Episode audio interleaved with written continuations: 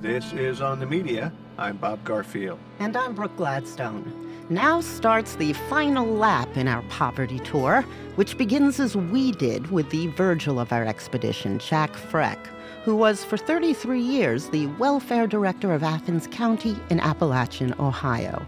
He's led legions of journalists on the tour, grappling all the while with the customs and quirks of the media biz as when some years back, an NBC Dateline producer spelled out exactly what his story required. So he basically says he was pitching this to his bosses, and he had to sell it to them.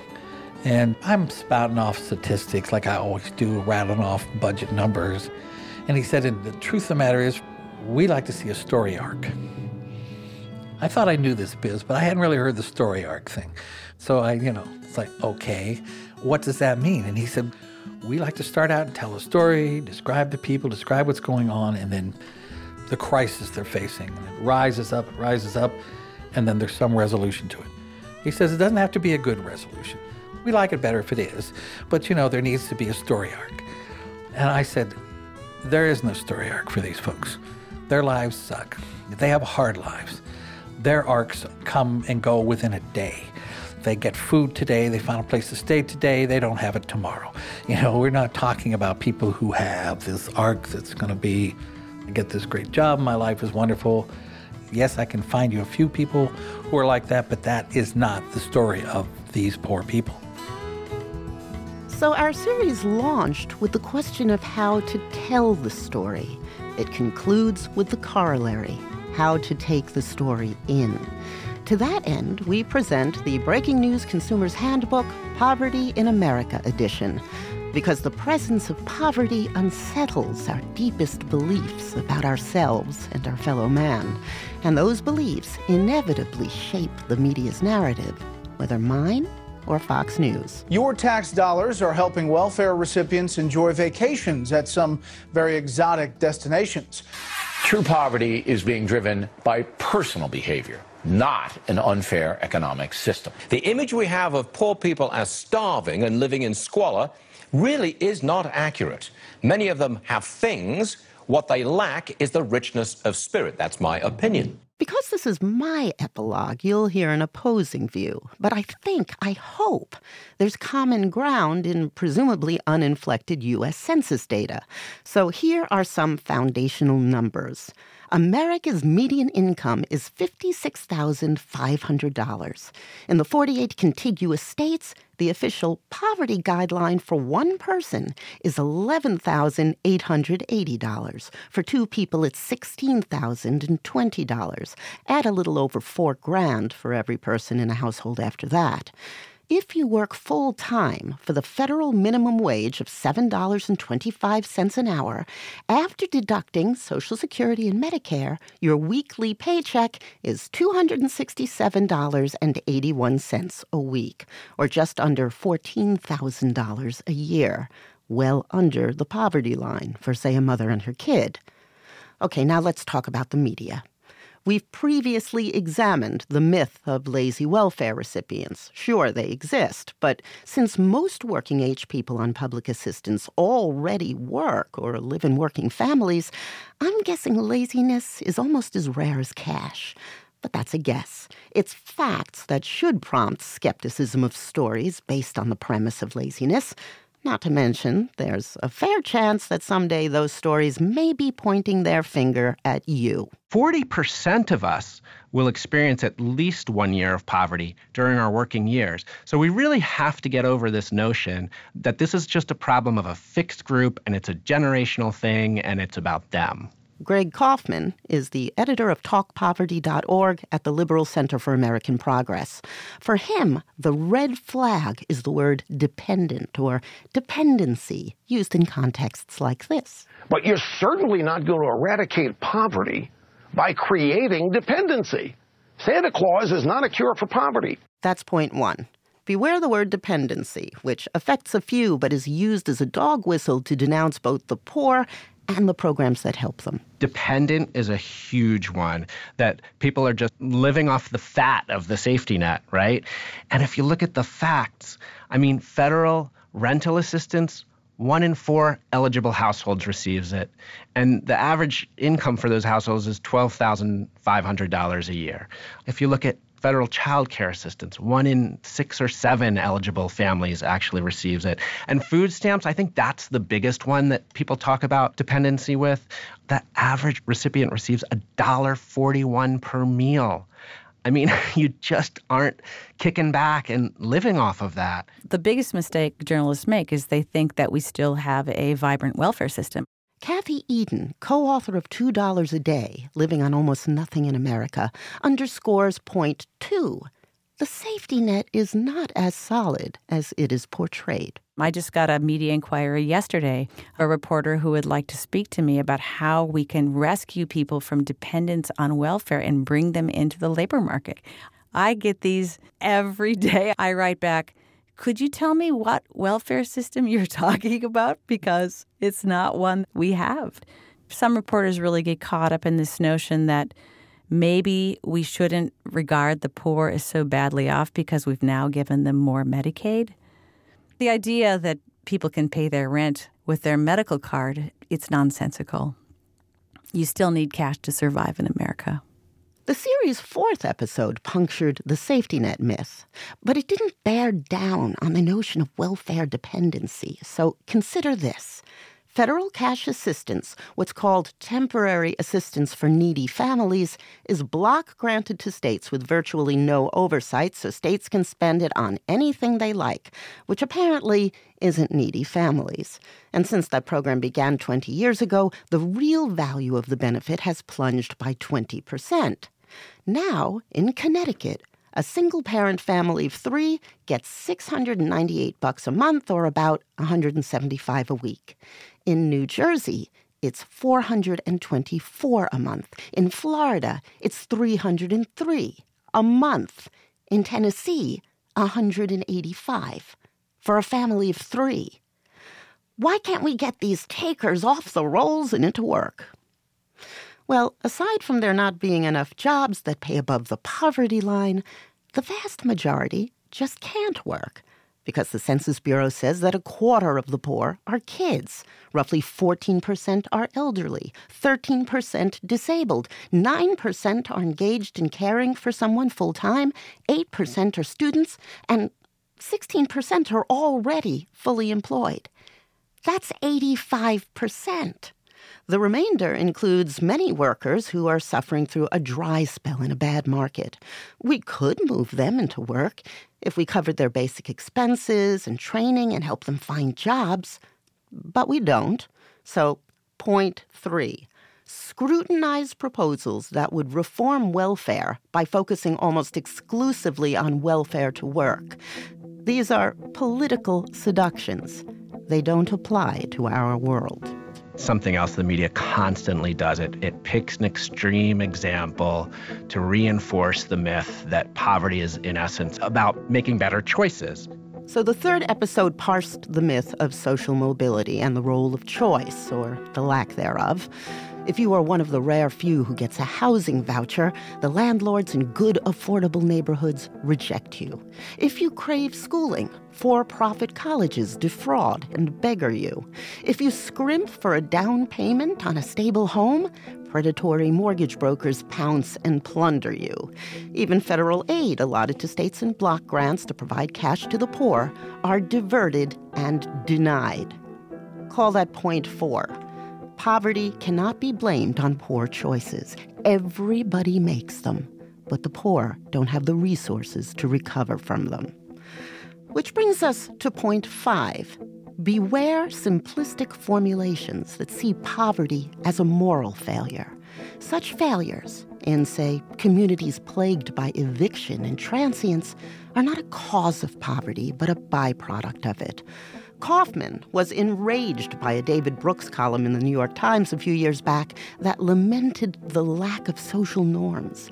And though Brooks said this failing plagues all income levels, he drew his examples of abnormal behavior exclusively from the poor. Let's flip that script. The moral failure is the lack of accountability for the policies that our elected leaders are choosing. I wish our policymakers would look in the mirror and say, hey, do I accept that somebody working full time is paid a wage that keeps them in poverty? Do I accept that a parent can't take a day of paid leave to care for their sick child? Let's use me for an example because I'm intimately familiar with this coverage. Linda Tirado, author of Hand to Mouth Living in Bootstrap America, spent much of her life broke. She became a writer when she replied to a commenter on Gawker who groused about spotting a person with food stamps and an iPhone. Tirado minced no words conveying how it felt to be poor. And then she was slammed for being insufficiently impoverished and for the choices she'd made. The first question that I got was, How dare you have children? The second question I got was, Why didn't you abort your children? The third question I got was, Why didn't you adopt them out? Then I started on, Why did you drop out of college? Why are you a smoker? What do you mean you drink beer? How is it possible you have a computer? Anytime you can find in a newspaper story a poor person with a vice, they're going to talk about that. Listen, I might have a can of Mickey's with my friends. It cost me $1.50. Deal with it. Your bottle of Bordeaux was $75, but sweetie, you're just as wasted at the end of it. Like, vice is not a unique facet of, of a lower socioeconomic status.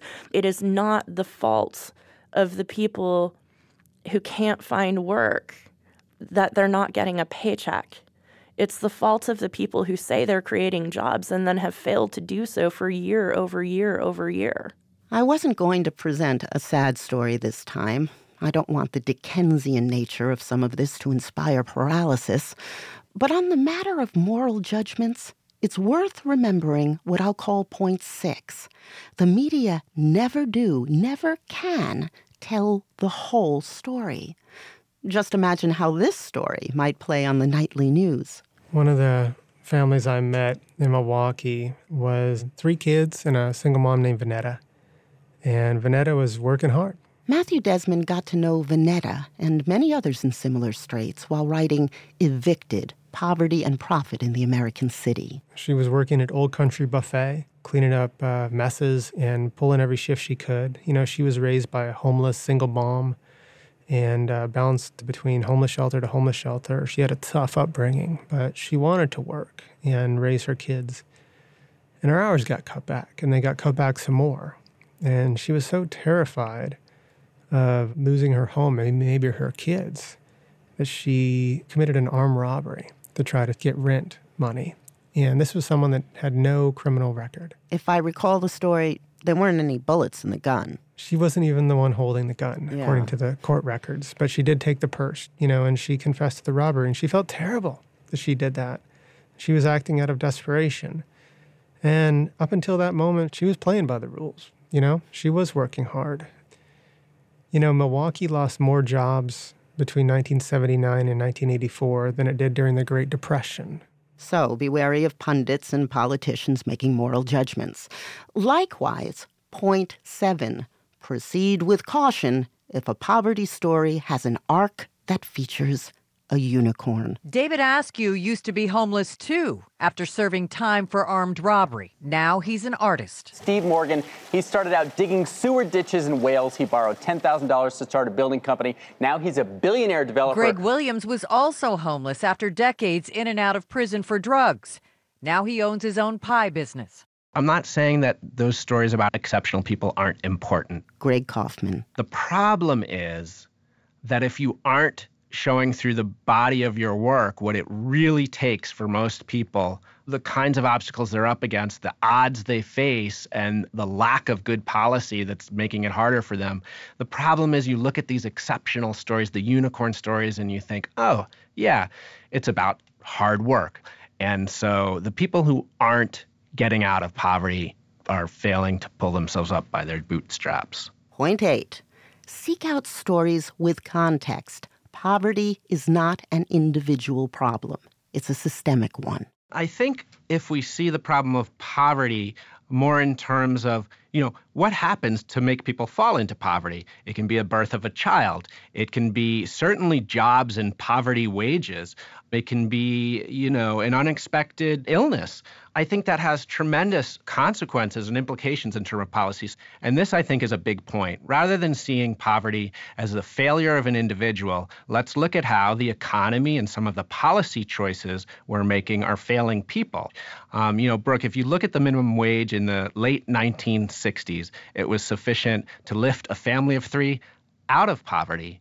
Today, that same family is going to make about $15,000 a year and be, you know, more than $4,000 below the poverty line for a family of three. So, why have we not updated the minimum wage so it's not a poverty wage? Why aren't we rebuilding our communities and our abandoned housing and schools that are literally crumbling? And why aren't we looking at renewable energy? All of this would create jobs and the tax system. Single childless adults don't qualify for the generous tax credit that has lifted legions of families above the poverty line.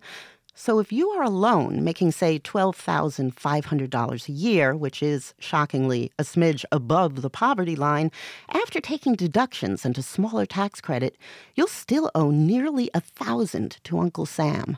You've just sunk below the line. That happens to 7.5 million people and healthcare costs. On our little anecdotal trek through Ohio, it was health related emergencies that set off a person's disaster spiral every time. More than 11 million people last year were pushed into poverty by out of pocket medical expenses, including insurance premiums, prescription drug costs, and doctor office copays. How many more lost their jobs because of absenteeism, I can't say. But that's what we saw you know, poverty is a societal problem. And if I can tell people one thing, it's that even if you look at an individual example of a systemic problem, it is still a systemic problem. Linda Tirado another thing that we see quite frequently, and you'll see this with Paul Ryan and their their opportunity grant and their whatever they're calling it now, the Promise for America's Future, whatever boilerplate, they focus on the chronic long-term unemployed and, and families who have been on generational welfare. And they focus on ways to get those folks off of welfare. What they fail to understand is the vast majority of welfare recipients come on and off programs over the course of their lives. The average American will actually fit the definition definition of poor or impoverished four times over the course of their life. It's not a static thing. That's point nine. And so when people come in and they take the snapshot of your life when you're having a really rough time and they go, okay, well, let's reverse engineer the decisions that got you here. Well, now we've got a nice, tidy narrative. It narrows people's existence and awareness of poverty down into a series of turning points and decisions. And that's not what poverty is poverty and, and being working poor is doing your best every single day against a system that is designed to not help you. Point 10 Seek coverage that allows space for people in poverty to speak for themselves. Don't go find you a poor person to spotlight, to put up on there, and to judge really harshly you go talk to people, and when you find somebody who happens to be living in straitened economic circumstances, you help them tell their story. You do not tell their story for them because we don't need the help. We're very good communicators. We mostly work in the service industry. For God's sake. So, Linda, tell me a story. So when we'd moved to Cincinnati, we got the cheapest apartment we could find. It was the lowest apartment in the building, and we got hit by a summer storm. So what didn't get destroyed by water got destroyed by mold. And I was, I think, seven and a half months pregnant, eight months pregnant at the time. So I was calling every charity I could, thinking, I just need a chair. For if whatever reason in my head, if I could just get a chair, then everything else would be fine, but I needed a place to sit. I, I got in touch with one charity um, who said, Yeah, you can come and pick up a chair, but we're going to need you to go to a resume writing class. And I said, For what? And they said, Well, because we need you to be looking for work and trying to better your situation. We don't just give charity to just anybody. We need to make sure that you're, you know, invested. You got some skin in the game. And I said, Okay, when's the resume writing class? And they gave me two different times. And I said, Well, I have to be at work at both of those times. Um, and they said, well, if you want the chair, you have to show up to the class. And I was like, if I if I come to the class, I'll get fired. And this woman was telling me how I really needed to learn to write my resume so that I could find gainful employment, so that I could get this stupid chair that was probably worth five bucks that is what personal responsibility means to somebody on welfare. It means here are these stupid hoops that we're going to make you jump through, and then we're going to give you a solution that absolutely won't work for you. It's that kind of just over and over beating your head against these ridiculous regulations and these double blinds that don't make any sense. And the whole thing is set up specifically to humiliate you as much as possible because what we need poor people to do in America more than anything else in the world is know their place.